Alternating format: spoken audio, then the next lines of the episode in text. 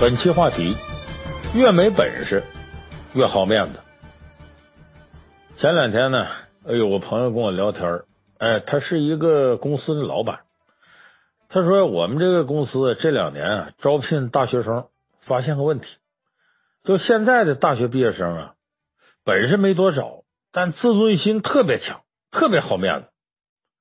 他为什么这么说呢？他举个例子，说我们公司啊。呃，刚招聘一批刚毕业的大学生，为了让他们熟练业务啊，因为他这是一个就是给人家做推广的这么一个公司，说为了让这些毕业生熟练业务呢，先安排他们呢一个人到街边进行啊手推手业务。说什么叫手推手业务？这说的好听，说白了就上街上发广告。然后呢，他就发现这大学生里边只有极少数的几个人。是自己一个人站街上发，剩下大部分人都是几个人搭伴去。为啥呢？怕丢人。哎呀，一个人你说站着发广告，被亲戚朋友看见了，说我在这发广告呢。哎呦，你发小广告多丢人呢。可是你琢磨琢磨，公司为什么要求他们独自一个人去发广告？这是有公司的用心和道理的。那你可以想象，那些搭伙去的扎堆发广告的，那最后肯定公司。呃，不得意他们，所以很多人都没过这关，哎，就给拜拜了。那么，其实你觉得说这些孩子呢，好像是自尊心挺强。说自尊呢，原本是个褒义词，自尊心强呢，一般都说这个人呢，他对自己严格要求，哎，知道进退，懂得荣辱。哎，你你比方说，咱们看那个《陈真传》里边，陈真把那东亚病夫牌匾给砸了，那很多人拍手叫好。说这是展示了中国人自尊，这是那个时候自尊。现在这个自尊呢，就有点变味了。有的时候，现在这自尊呢，成了要求他人的一个利器啊。自己的自尊心呢，觉得比友情大，比亲情大，比天都大。你像找工作，我得白领，那蓝领多没面子呀。我在公司里边呢，得得显份，得觉得有自己一方天地。你跟人屁股后头干，那有什么意思呢？所以很多现在年轻人呢，盲目的自尊，结果最后呢，找不着工作，或者到公司没干几天，呃，就没什么意思。要不自个儿回来了，要不就让公司辞退了，只能啊在家里头啃老。所以我们说，自尊呢是个好东西，只不过呢是在一部分人身上出了问题，对自己的定位出了偏差，才会被自尊心这三个字拖累。那么，如何才能变成一个有本事的人，摆脱这种不适当的自尊心呢？其实，我们给大伙仔细分析一下呀，大家就能明白。这有时候自尊心越强的人，你发现他越没本事；反过来，他越没本事，他越好面子，自尊心越强。为什么呢？没本事的人对面子才格外的敏感。你看这个，别的不说，呃，咱就你看每家那亲戚，你保准都有这样的。就亲戚里边最穷那个，日子过得最差那个，反而是最脆弱、最敏感那个。我有过这种体会。比方说，我出趟国回来，呃，给亲戚呢带些礼物，我一定给最穷的亲戚呢最好的礼物，而且得先给他。哎，你要是最后一个给他，哪怕礼物都一样的，他心里就别扭了。哎呀，这没拿我当回事啊，根本不把我往前头摆呀。这人穷啊，别人也瞧不起呀。那怪话啊，那脆弱心态暴露无遗。同样，我们生活当中你也能看到这个现象。你比方说，那个挺穷的年轻的孩子，好面子，非得买那个呃 iPhone X、iPhone 十啊，甚至是卖肾去，他要买这么好的东西。说你要使个差点手机，怕人家瞧不起，说找对象都不好找。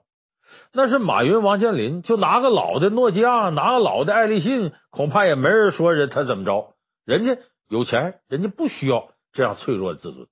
所以你发现呢，条件越差越没本事，越好面子；反而是呢，自己的本事很强，哎，条件很好，反而他不会太拿这当回事，他没有那么多很虚荣的这种自尊。所以说呢，没本事的人，我们看。能力不强的人，往往自尊心就这好面子这劲头越大。那么这些没本事的人呢？你注意到啊，我们在这里说没本事呢，呃，是挂双引号的。因为呢，所谓没本事呢，他不是说啥都不会，啥都不行，他也有一定能力，但是呢，就是对自己的定位出现了偏差。因为在咱们这个社会里呢，能做到过去啊，呃，像那个朱自清那样，宁可饿死也不接受美国人的救济粮，这样人少而又少。那是上升到民族气节的一种自尊，因此我们管朱自清呢，这是了不起的大家。而大多数的我们呢，不是这样的大家，我们只是每天呢忙着上班啊，忙着工作呀，忙着家庭的普通人，连柴米油盐都随时可能啊成为燃眉之急。那么这种情况下，咱们最忌讳的是摆出一副妄自尊大的架子，生怕别人看不起。那么我们总结一下。所谓这种没本事还好面子的人，他的起因大致有这么两点：第一个呢是执念重，第二个是自恋情节严重。说执念重，什么叫执念呢？这本来是个佛教用语，呃，翻译成老百姓话呢，就是说呀，对于有些事儿啊过于在乎，哎，拿得起来放不下。一个人越是百无一用的时候，越容易偏于那些呀无足轻重的底线。这些无足轻重的底线，就是我们说的执念。他要处处表现出自己这种自尊心。其实这种啊，所谓的自尊，不过是一种建立在不安全感之上的非常脆弱的自我吹捧、自我麻醉。而有的时候，能力跟自尊的要求啊，是成反比的。你咱举个例子啊，很多朋友看过冯小刚主演电影《老炮儿》，他儿子呀，用钱迫在眉睫，但这老炮冯小刚呢，找老朋友借钱，哎，非常固执的，还强调面子。哎，人家稍晚出来见他一会儿，马上就酸酸溜溜的话就出来了。明明找人家求人家借钱办事儿，弄得他自个儿跟爹似的，跟太爷似的。那你说这个，咱就很难理解。再比如有一些毕业生在家啃老，哎，他整天关注的是什么呢？谁对自己怎么评价了？谁用什么手机了？谁用什么电脑了？他关注这些。曾国藩曾经有句话说的好，就越自尊大，越见气小。就说呢，你越是在那妄自尊大，越能看出来你的气度、胸襟狭窄。因为什么呢？你不够自信。所以不够自信，对自身的本事、能力不够自信，所以他当然呢，对一些无足轻重的底线呢，特别在乎。所以这就是我们说的执念重，拿自己面子当回事，呃，其实是对能力的一种不自信。要通过这个方式自我吹捧，进而自我陶醉，去回避自己能力不强的这个残酷的现实。你看那个原来有那么一个，我有个下级，他到我这单位来之前呢，呃，他的头一份工作呀是给人当助理。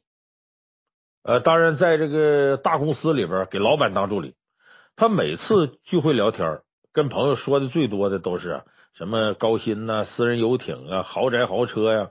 哎，他平常给人当助理接待的呢，都是政商名流。他自己说的吐不兴烂贱，他原先那些朋友听着羡慕，你这工作太体面了，这个肯定很多人尊敬你吧？可是这就是表面的。有一回呢，他跟我说实话。说梁老师，我你都不知道，我为什么刺激的我那份工作辞了，我不干了，就是因为有一回啊，他接待一个很有钱的商界老板，是谁咱就不说了，挺有名。但是呢，他没有及时的把这老板想喝的酒啊给弄来，这老板指他鼻子骂，说你算个狗屁呀，你就说一些很侮辱人的话。这说明什么呢？他自个儿总结，说明我自个儿还拿自个儿当回事呢。在人家眼里，你什么都不是，你就是个小跟班的。说白了，就是个狗腿子马便，一文不值。所以他才觉得这个时候自己平常强调的所谓自己自尊，他其实毫无价值，一文不值。为啥呢？你在人家眼里头能耐不行，你就个小跟班的，你哪有自尊？所以你就从这点上来看，很多人呢，呃，跟着别人沾点光，觉得自己脸上有光彩。其实他能力根本不行，时间长了呢，反而在原来那环境里头啊拔不出来了。你跟着那老板，觉得自个儿跟老板就是一个档次的，这哪行呢？时间长了，就说他沾染了这种虚荣的自尊，就是他把这种声色犬马的东西当成自己生活个底线了，觉得我跟人家是一样的，那哪能拉得平啊？所以就是他把声色犬马这事当做自己个底线，其实那无足轻重。你判断自己在社会上高与低，得完全根据自己的能力，而不是你跟着什么人。很多人强调我大哥，我就跟你混了，你再怎么混，你也不是大哥。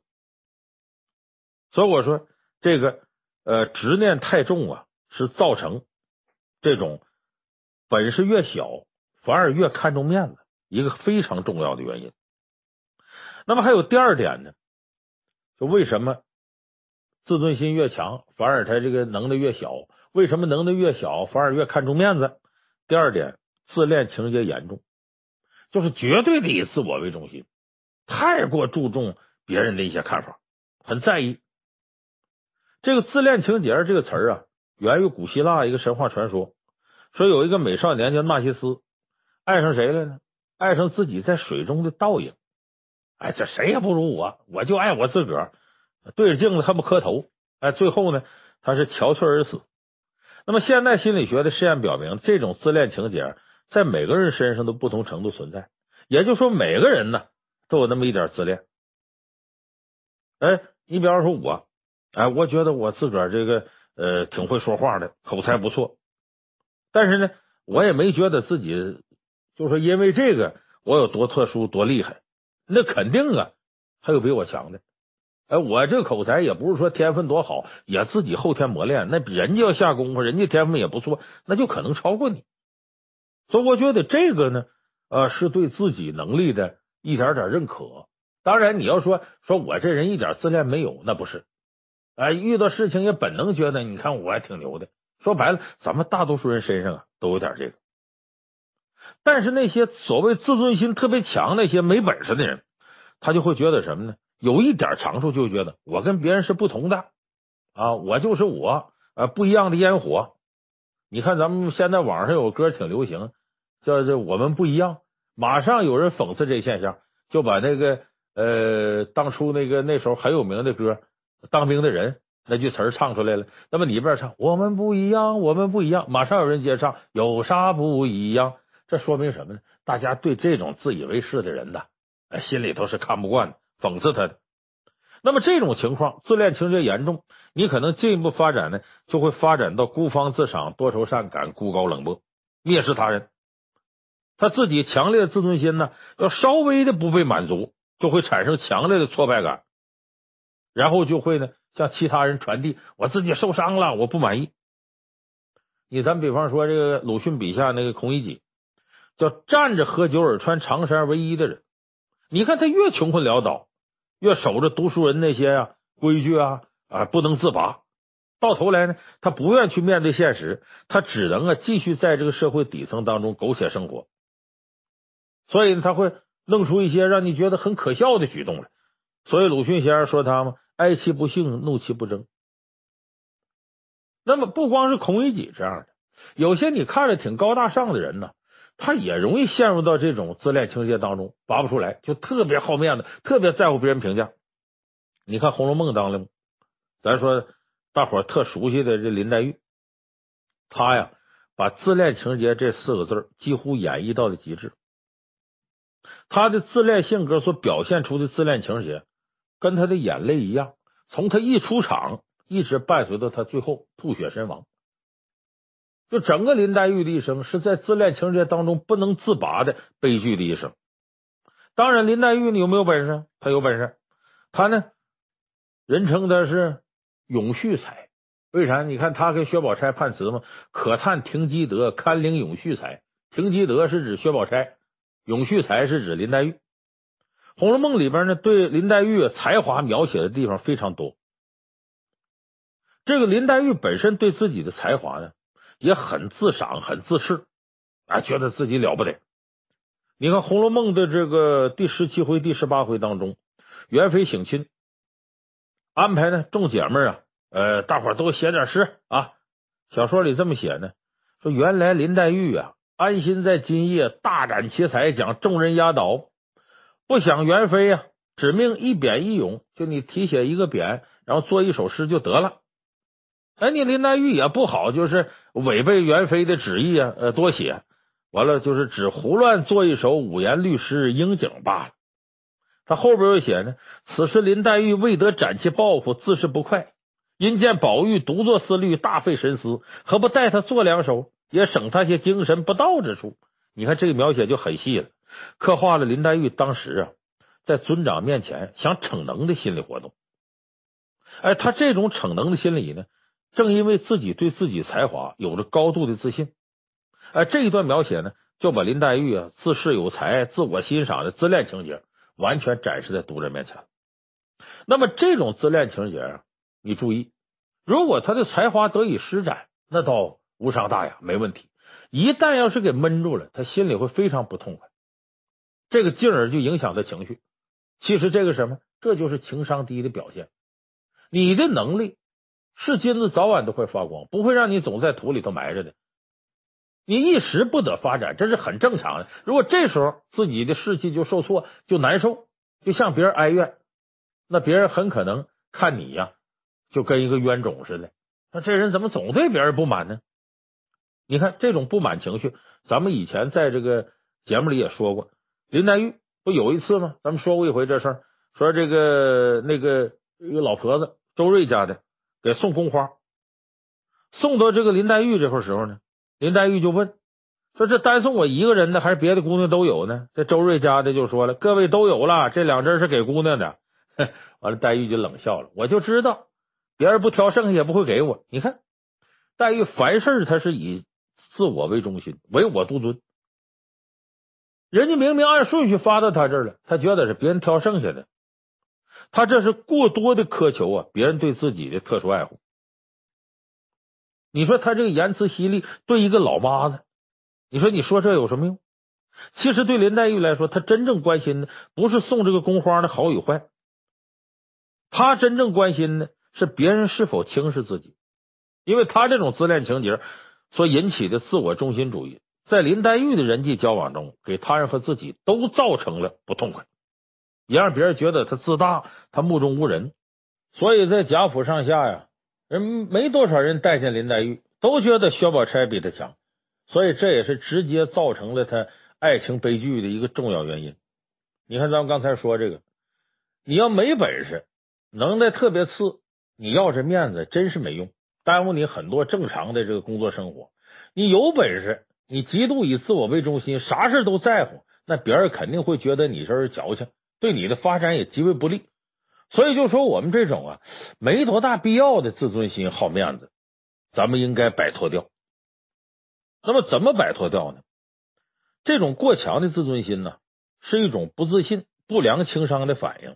他总是怀着一种啊不比别人差或者超过别人的心理来显示自己价值，其中这种不务实际的心理焦虑，他等于给自己设置障碍。那么我们刚才说，摆脱这种不必要的自尊心得怎么做呢？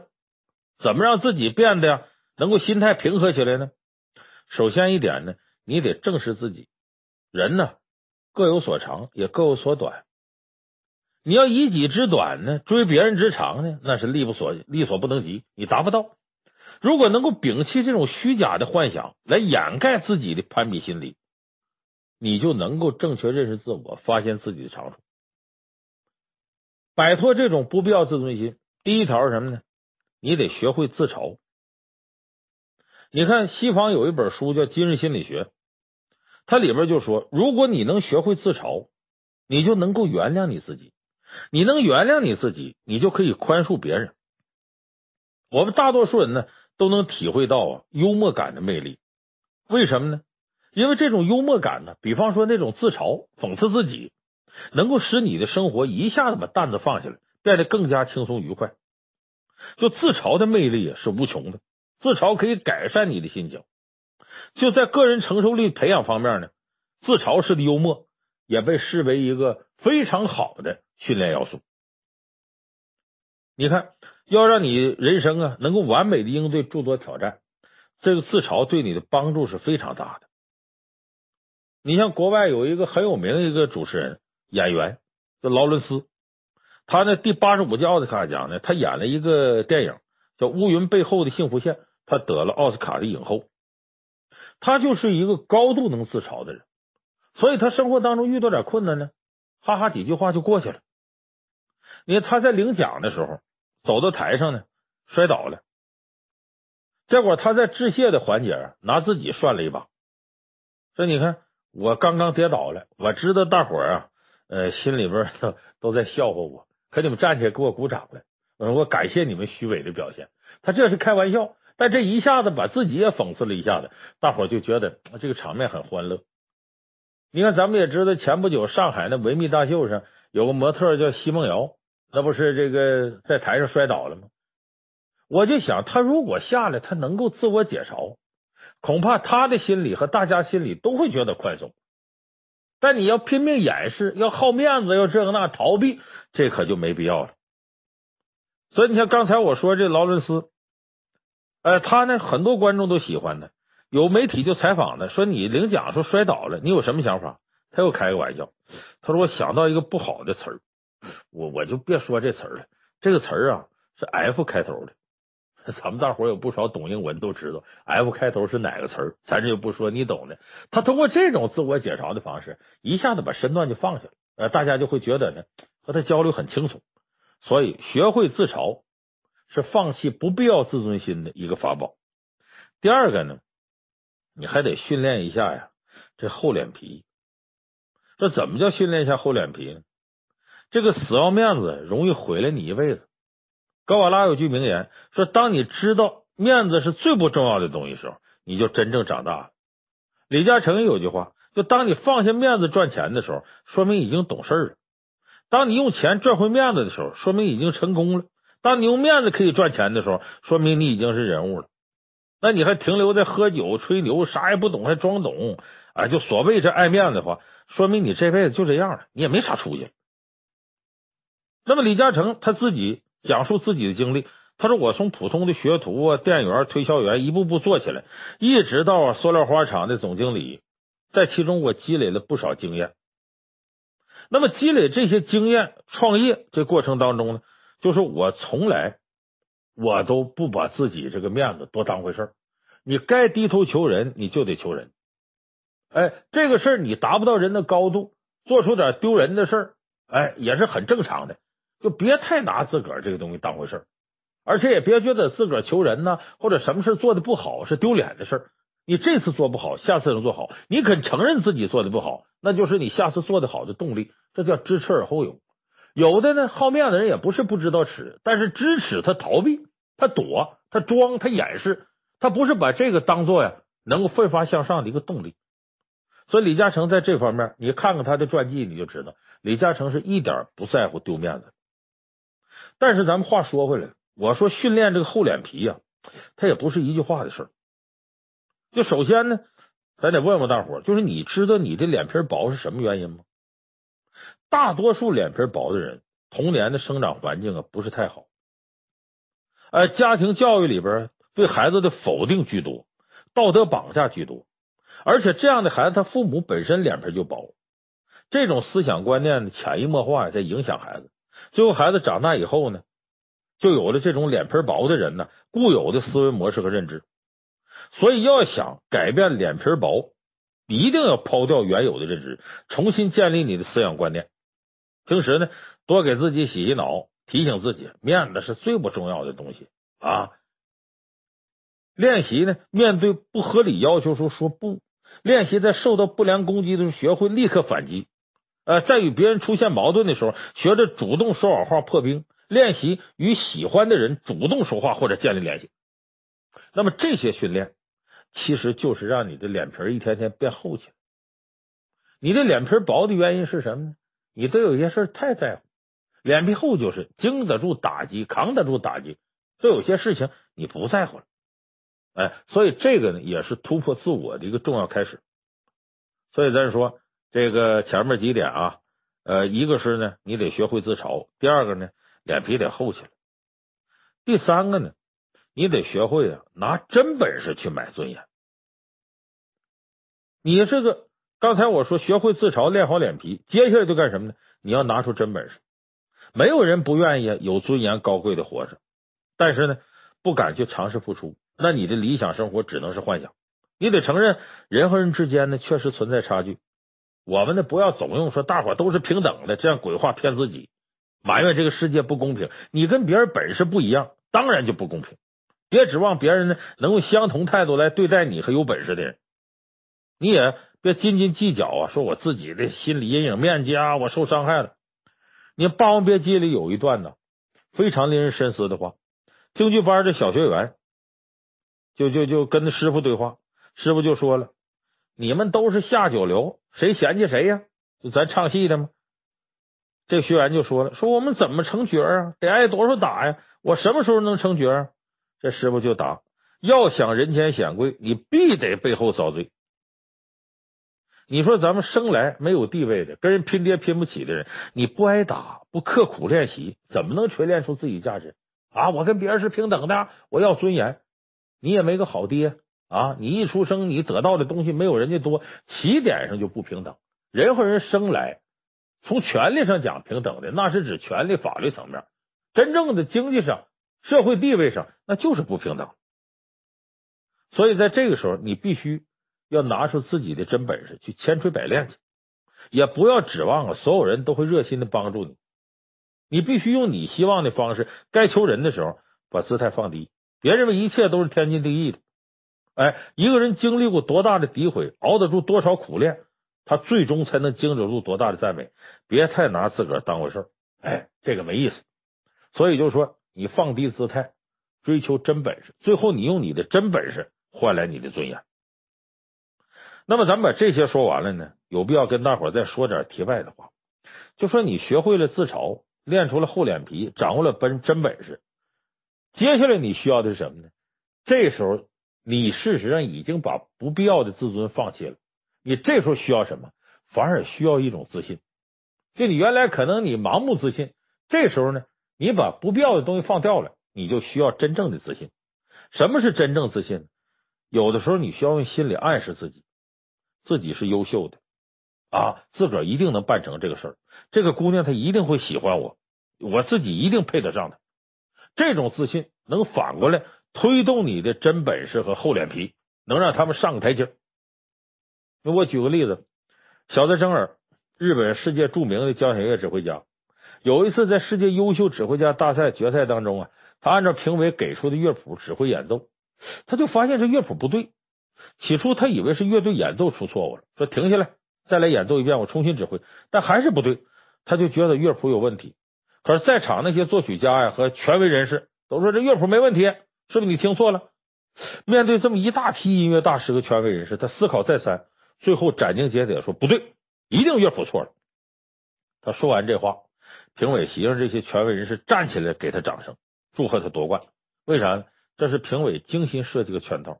就用这个来检验指挥家在发现乐谱错误的时候，能不能顶住权威人士的压力，能不能坚持自己正确的主张。小泽征尔前面两位指挥家也发现这乐谱错了，但是呢，随声符合评委的意见，因为这被淘汰了。小泽征尔为什么能做出正确判断呢？就是他充满着这种基于业务能力上的自信。就是当你抛弃了不现实的虚幻的那些自尊。你也锤炼出真本事来，这时候反而需要这种自信。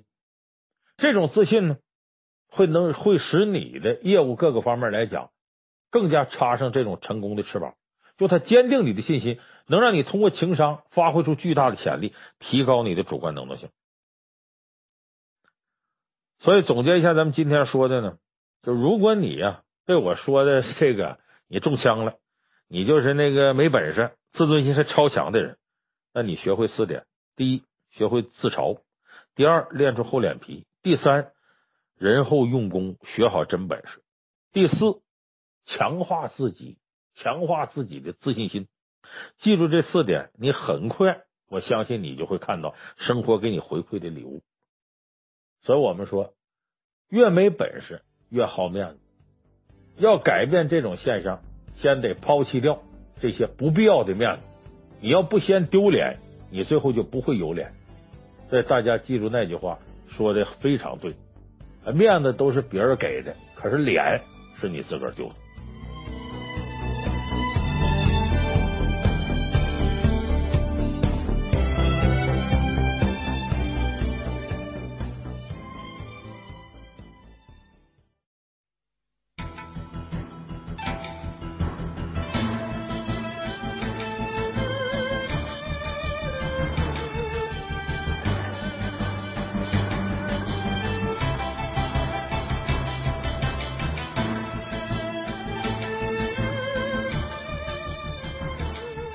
本期话题：和领导的矛盾不要激化。最近有个新闻，看了之后啊，让我们都感到很震惊。他说的是内蒙古赤峰市第二医院放射科的副主任田继伟，在长达两年的时间里，向自己的主管领导，就是放射科的主任张某的水杯中啊下药，最终导致张某患病。而张某在偶然间发现田继伟给自己下药之后呢，用手机偷偷拍摄了田继伟下药的过程。随后，田继伟呢被警方抓获，但张某也因为饱受病痛折磨，在田继伟落网后不久呢，选择服药自杀身亡。二零一七年的四月份，田继伟被赤峰市中级人民法院呢以故意杀人罪判处了无期徒刑，剥夺政治权利终身。随后，田继伟提出上诉。在二零一七年十二月二十五号呢，内蒙古高院二审判定驳回上诉，维持原判。那么，这个田继伟下药的手段呢，可以说是非常残忍。其实判死刑呢也不为过。那么，他和被害人张某，他的主管领导有什么深仇大恨，以至于非要置他于死地呢？那么，根据田继伟交代呢，他和主任张某之间呢也没有深仇大恨。就是工作上啊，有些小冲突、小摩擦。按说职场当中吧，有点小矛盾挺正常。那么两个人关系为什么会恶化到这种程度呢？如果当真跟你的领导发生矛盾，又该怎么样化解呢？不让这种矛盾激化，发展到毁别人、毁自己的地步呢？今天呢，咱们这期情商课就说说这个问题。咱们还回到这个案例上，刚开始的时候啊。田继伟和被害人之间没什么深仇大恨，就是工作上有点小摩擦。什么样小摩擦呢？其实就源自两人一次争吵。而田继伟的供述呢，说呀，这个被害人张某，这张主任脾气很大，平时开会的时候呢，喜欢骂人。作为直属下属呢，田继伟没少挨骂。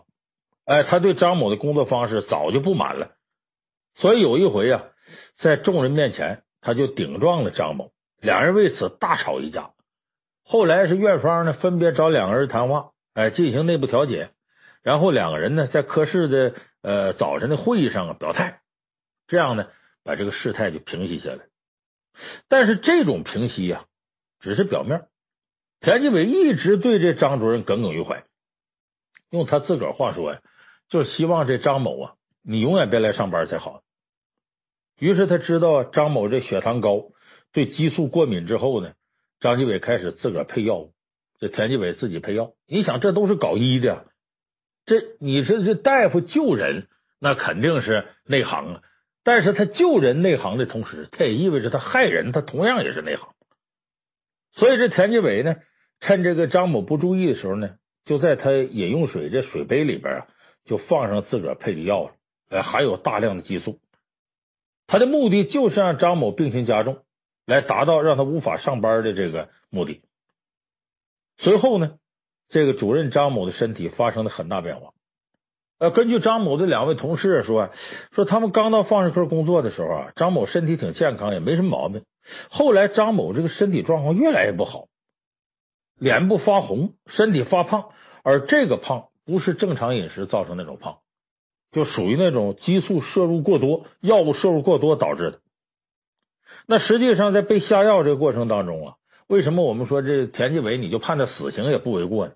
这个被害人张某经历了难以想象的病痛折磨，他发现自己脸色变红，腿变细了，走路没劲儿，头发大把大把的掉，最后被诊断出呢，像腰椎骨质增生啊、腰椎蜕变呐、股骨头缺血坏死啊，包括白内障、糖尿病啊，包括卵巢囊肿、子宫肌瘤，出了二十多种病症。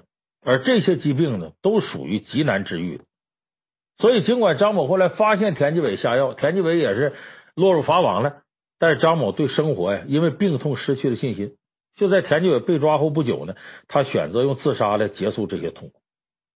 所以，咱们看这件事啊，是悲剧无疑。但其实，这个悲剧是不是必然的呢？在我看，根本就不是必然，就怎么也不至于闹到这一步。如果两个人正在发生矛盾的时候呢，能够及时化解，也许这个事件本身就会停留在当初那点小矛盾层面，而不是现在这样小矛盾变成了夺命仇。那么我们在遇到这种情况，比方说你和你的上级发生了一定矛盾，该怎么办？我们首先要做的是理智面对矛盾，尤其防止正面冲突。一般情况下呢，当上级对下级啊产生矛盾的时候，下级纵使有十足的理由，也不合适和上级啊在大庭广众之下当面锣对面鼓的进行冲突。那过激的当面冲突，往往会引起当领导的反感甚至愤怒，导致你这下级更加有理说不清，进一步加深矛盾。那么田纪伟犯的呢，就是这个大忌。本来没大事，当众一吵，大家都有个面子，结果这事情就严重了。其实咱们平常人呢，有的时候图一时嘴上痛快，这大脑充血，往往伴随着这种很难挽回的后果。你看，咱们举几个例子啊，咱就拿这个三国说吧。你看刘备这个当领导的是出了名的宽宏大量。但是如果他的尊严被你鲁莽的冒犯了，这样宽厚的领导同样也会小心眼。刘备呢，进入四川之后啊，帮助刘璋打张鲁。有一回呢，这刘璋请刘备喝酒，期间呢，刘璋就带了蜀中才俊张玉。这位张玉啊，少年时候就有才气，名气也挺大，能力很超群。只不过呢，这张玉呢，正是因为有才气，有点粗狂啊，什么事儿不放在心上，说话呢特直白。这张玉长相呢很有意思，少年老成，一脸的络腮胡子。刘备呢在喝酒桌上呢就想找点乐子，就拿张玉这络腮胡子呀开了开玩笑。结果呢，张玉一听就不愿意了，借点酒劲呢，他反驳刘备。意思是呢，我是络腮胡子不好看啊，你这还没胡子呢，你更难看。这时候刘备可上心了，为啥呢？在咱们现代人说没胡子就没胡子，有胡子还得天天刮呢，也没啥好生气的。但是中国古代男人都是要留胡子的，没胡子的那就太监。你看咱们现在有的人呢，玩票啊，愿意穿汉服。哎，其实穿汉服好多人根本不知道传统话什么意义。我说的哗众取宠也不为过啊！有些人就愿意穿汉服，可穿汉服，尤其是男的，你得留胡子。不留胡子，咱们可以在网上找那些不留胡子的男人穿汉服，你看像不像太监？个顶个都像太监。所以中国古代男人把有胡子，或者说这胡子很漂亮，这当做很重要的审美标准。你看中国古代说美男子的标准是什么呢？面白有须，就脸挺白的，有三绺长髯或五绺长髯，这也是吸引女性重要的法宝。你像关羽这样的美髯公，啊，那在当时就是美男子。所以你要说哪个男的不长胡子，这在过去那就骂你是太监呢。就现在话说，就是你不爷们儿，娘娘腔，不是男人。你想啊，刘备好歹是一方诸侯啊，人家当初也三英战吕布啊，挺猛的。所以这话呢，直接就说中刘备心里脆弱的地方。刘关张结义，好像刘备武力也不行，啥能耐也没有似的。而且刘备确实胡子不多，对他来说呢，这是一个不愿让人说的伤疤。所以这张玉，直接揭开了这个伤疤。那么那会儿呢，刘备还不是张玉的领导，这问题还好说。到后来啊，刘璋呢被刘备拿下了，刘备就成了张玉大领导了。结果这时候张玉呢，也还没琢磨怎么样修复跟领导这关系。所以刘备呢，准备起兵打汉中张鲁，就把张玉叫过来了，问他说：“打汉中啊，吉凶如何？”其实以张玉这个聪明劲儿啊，完全知道刘备打汉中啊，那是有着必胜的信心。可是这张玉呢，你这人也真有个性，他可能对刘备啊一直不是太有好感，张嘴就来了一句：“您这次去啊，此战必败。”把刘备给气了。刘备说：“当初你说我没胡子，这账还没算呢。”你现在没等打仗呢，你就说此战必败。所以刘备呢，取汉中大胜回来之后，第一件事下令斩杀张玉，说他什么呢？临行之前说丧气话，妖言惑众。诸葛亮呢，觉得张玉是有才的人，所以亲自上表求情，说求主公您放过他。刘备一般都给诸葛亮面，可这回没有。刘备批了八个字，叫“方兰生门，不得不除”。什么意思？方兰就是好花好草啊，芳香的啊。可是它长在不是地方，它长在我门上了。你进出这玩意儿害事，所以纵使是方兰，但方兰生门，不得不出。我得把它弄下去。所以他这言外之意告诉诸葛亮，这人有才是有才，可是太嚣张，经常顶撞我。作为上级，我不能容忍，必须除掉。所以后来呢，张玉呢被刘备给斩首了，给杀了。所以从这故事我们也看出来。你尽管说说刘备可能小心眼儿，但是你看到张玉作为下级，在处理和领导的矛盾时候比较失误。就当初啊，刘备跟他开玩笑的时候，那毕竟人家汉室宗亲皇叔，当时不是你领导，那毕竟是你主子的兄弟，是刘璋的哥哥呀。所以你这时候不应该很恼怒回击，一笑置之就得了。后来你成他部下的时候，你更应该婉转的表达自己当初的一些歉意。人家找你问汉中之行如何，你说此行必败，你这不腔儿肺管子吗？所以张玉这人再有才，再想在嘴上占便宜，不高明，落不到好结果。你跟你直系领导发生这种冲突，你能有好事吗？所以我说，跟自己领导发生矛盾，第一件事要做到的，理智面对矛盾，防止正面冲突，就不要出现正面冲突。那么第二点呢，也挺重要。你要尽可能掩盖这矛盾，防止啊这个事情扩大化。其实矛盾这个事儿呢，最怕的就是大伙都知道，因为矛盾发生之后呢，第一时间要做的就是在其他同事或者领导面前尽量的掩盖矛盾，不要让所有人都知道你跟哪个领导有矛盾，否则的话，大伙都知道了，就要仔细看看领导和你怎么处理。领导反而更加在你这树立威信，你说他能不把你的嚣张气焰打击下去吗？所以这样的话，事态就扩大了。所以这事儿越大，就越难收场。你咱再举个《水浒传》里的例子，《水浒》里边武松就吃这方面亏，他把跟宋江之间好好的兄弟情啊，变成了陌路人。武松跟宋江原来呢互相欣赏，惺惺相惜，真是兄弟之情。结果后来在梁山因为招安这个事儿。武松啊，把宋江给惹了，怎么惹了呢？他反对招安，但他并没有直接对宋江说出想法，而是把呢对招安不满这事儿啊，跟身边的鲁智深、李逵呀，跟这些人交流了。结果呢，这些兄弟在底下就开始讲了上宋江。啊，后来梁山呢重阳节举行菊花会的时候呢，武松绷不住了，就是你要对宋江招安不满，你底下你说哥哥这事儿我跟你商量商量，可是呢。这个时候，武松不仅没掩盖这矛盾，反而让这矛盾呢当众化，在众人面前给宋江下不来台。当时这菊花会，梁山所有的兄弟都到齐了，宋江呢安排宴席，这个酒海肉山呢，大伙吃啊，大碗喝酒，大块吃肉。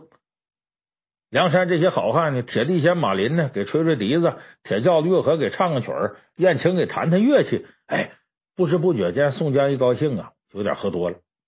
一提笔，添了一阙《满江红》。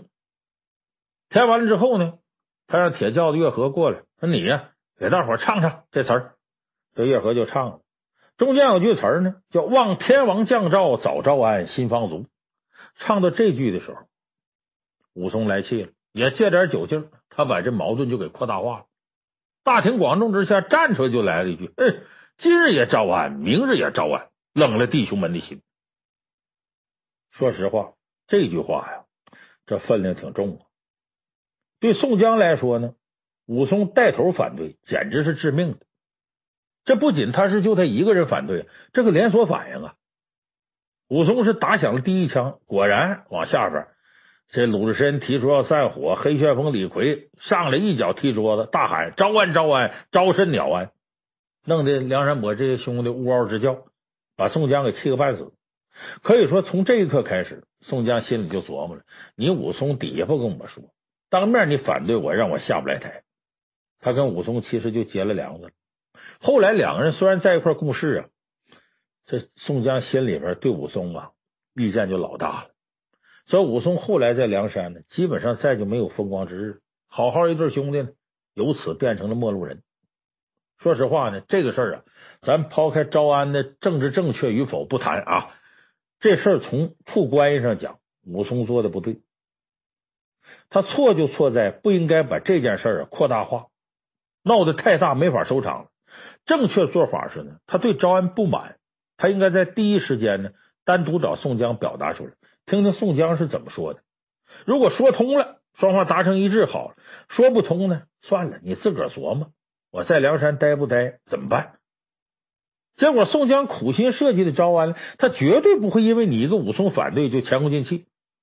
所以武松即使拉帮结派的向领导施压，也不可能改变什么，只能让领导宋江彻底的放弃你。到头来，武松一腔热血无处施展，哎，最后碌碌无为成了宿命，这变成。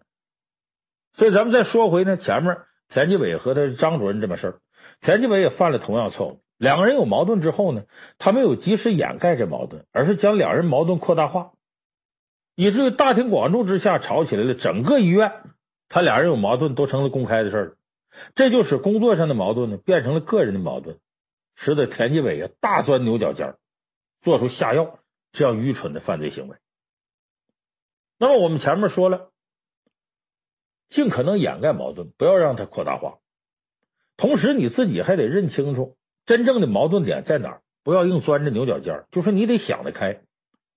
那很多时候呢，上级对下级的发火都是对事不对人。真正的矛盾点是在工作本身，而不针对你个人，也不是真存心刁难你。你就拿这个张主任在会议上发火来说，他骂过的人肯定不止田纪伟一个。那为什么其他人没做出这么极端的行为呢？说到底，这是个人性格所致。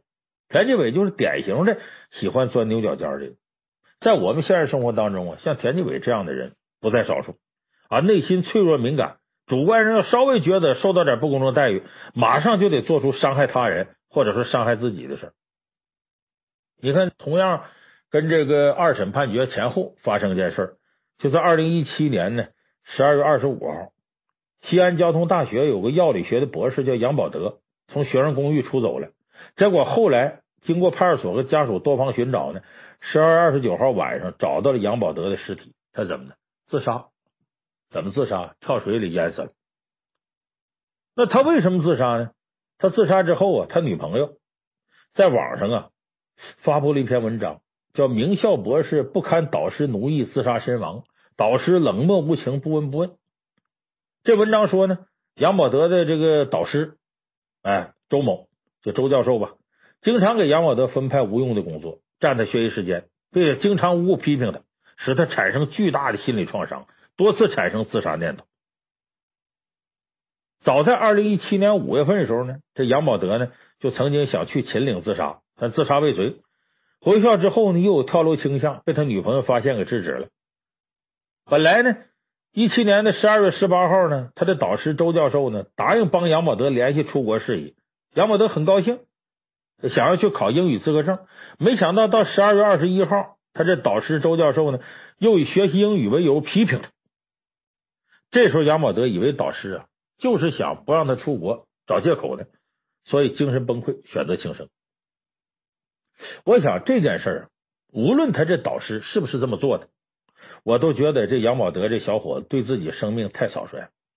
博士生和导师之间的关系啊，和职场中的下级和上级是相似的。这老师给你分派工作，跟领导给下属派工作一样，你干就是了。你不要总以为说导师是奴役自己、针对自己，他就是批评你又怎么样呢？人在屋檐下不得不低头，你何必把这事看得这么严重呢？他就真的，咱说到家了啊，就俗到家的话，他就真是看你不顺眼，为难你。你在他手底下才几年呢？过几年之后，你的人生和他就没有交集。说白了，两个人形同陌路了。你怎么能因为短暂时间碰到这么一位跟你过不去的人，你就因为他就把自己命都丢了，就寻死觅活呢？说到底呀，这就是钻牛角尖，人太脆弱了。所以这个悲剧呢，跟田纪伟的悲剧呢，这结果啊，都是两败俱伤，这样没任何意义。小小的矛盾完全不必要弄到这程度。其实有的时候你退一步，你主动的递上橄榄枝，可能这事儿就算了。主动递上橄榄枝是什么意思呢？矛盾发生之后呢，不要等领导找你，你主动找领导。哎，借着认错的机会，以退为进。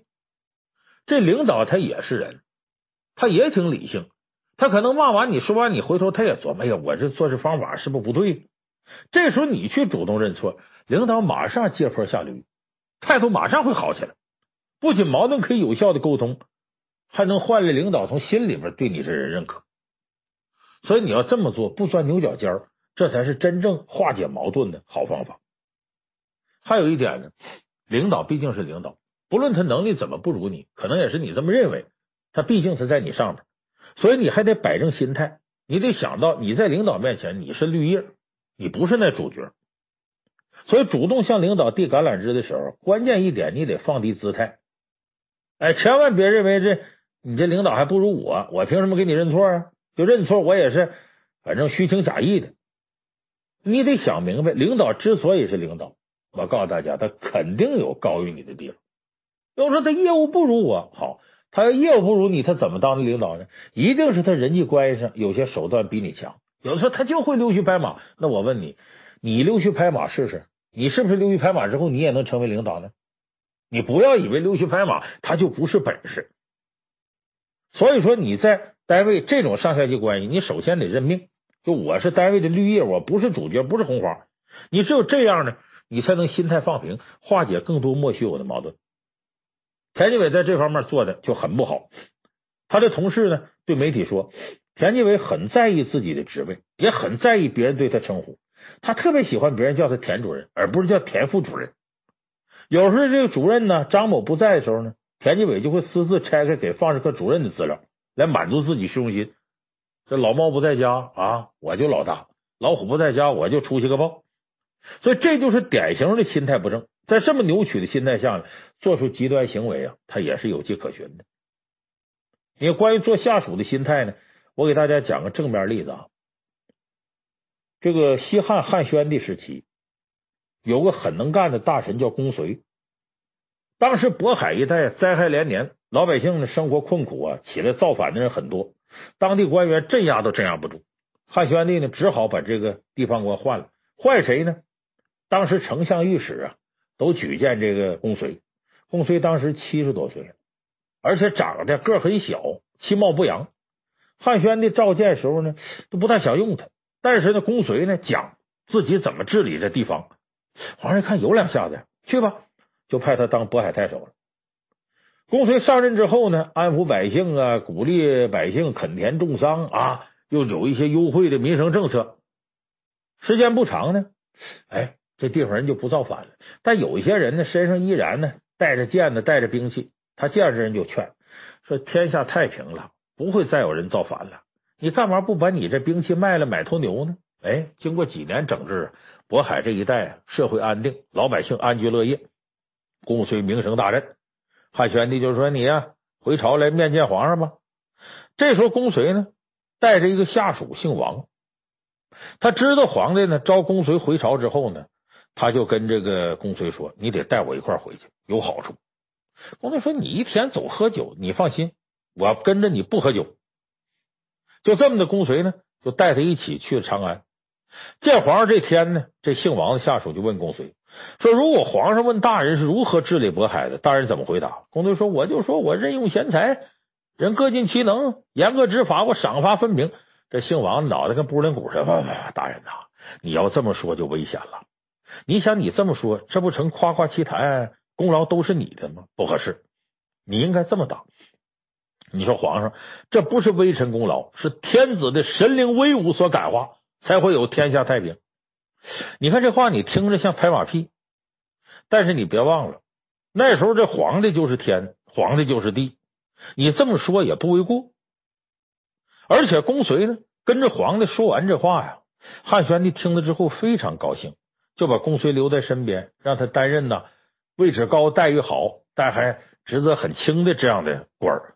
哎，这公随晚年就很幸福。那么，公随接受下属这建议的正确性在哪儿呢？就是他把自己的角色明晰了，认清自己地位。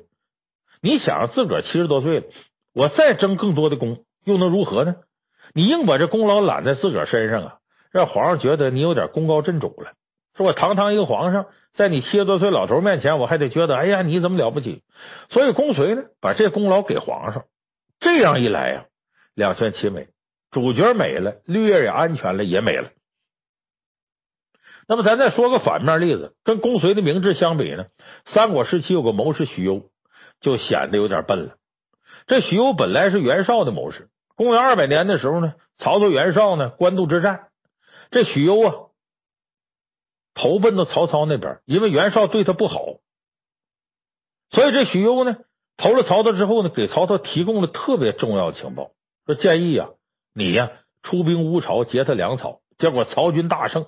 袁绍军队大败，袁绍死了之后呢，许攸又再次为曹操献计，把漳河的河堤啊给掘开，水淹冀州城，结果把袁绍的大本营啊给攻克了。袁绍他儿子袁尚啊兵败逃亡，整个冀州一带啊沦陷了，袁绍的基业彻底崩溃了。所以曹操呢平了袁绍，一举奠定北方。毫无疑问，许攸头功，哎，帮助曹操干了这么大的事儿。按理说呢，凭着这些功劳呢，许攸可以在曹操帐下活得很滋润。可是这人除了军事头脑很清楚以外，为人处事一塌糊涂。结果居功自傲，屡次轻慢曹操，甚至直接称呼曹操小名“阿蛮”。曹操不叫曹阿蛮吗？阿蛮，没有我你得不到冀州啊！曹操表面上嘻嘻哈哈说：“你说的对呀。”其实心里头老犯恶心了。有一回呢，许攸呢到这邺城的东门，对左右说：“ 嘿嘿。”这家人没我呀，都进不了这门。意思老曹的这些人没我帮忙，进不了邺城城门。如此口出狂言，甚至贬低曹操，轻视曹军将士，这是曹操手底人不能容忍的。于是有一回啊，他这么轻狂，曹操手底下的大将许褚一怒之下，拔剑把许攸杀了。曹操看了之后呢，虽然口头上责备许褚，哎呀，你怎么怎么的这。并且厚葬许攸，其实心里边他对许褚这做法是默许认可的。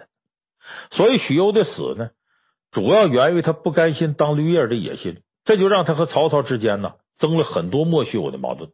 同样的臣子，你看公随跟许攸，一个善终，一个不得善终，可见摆正心态是多么重要。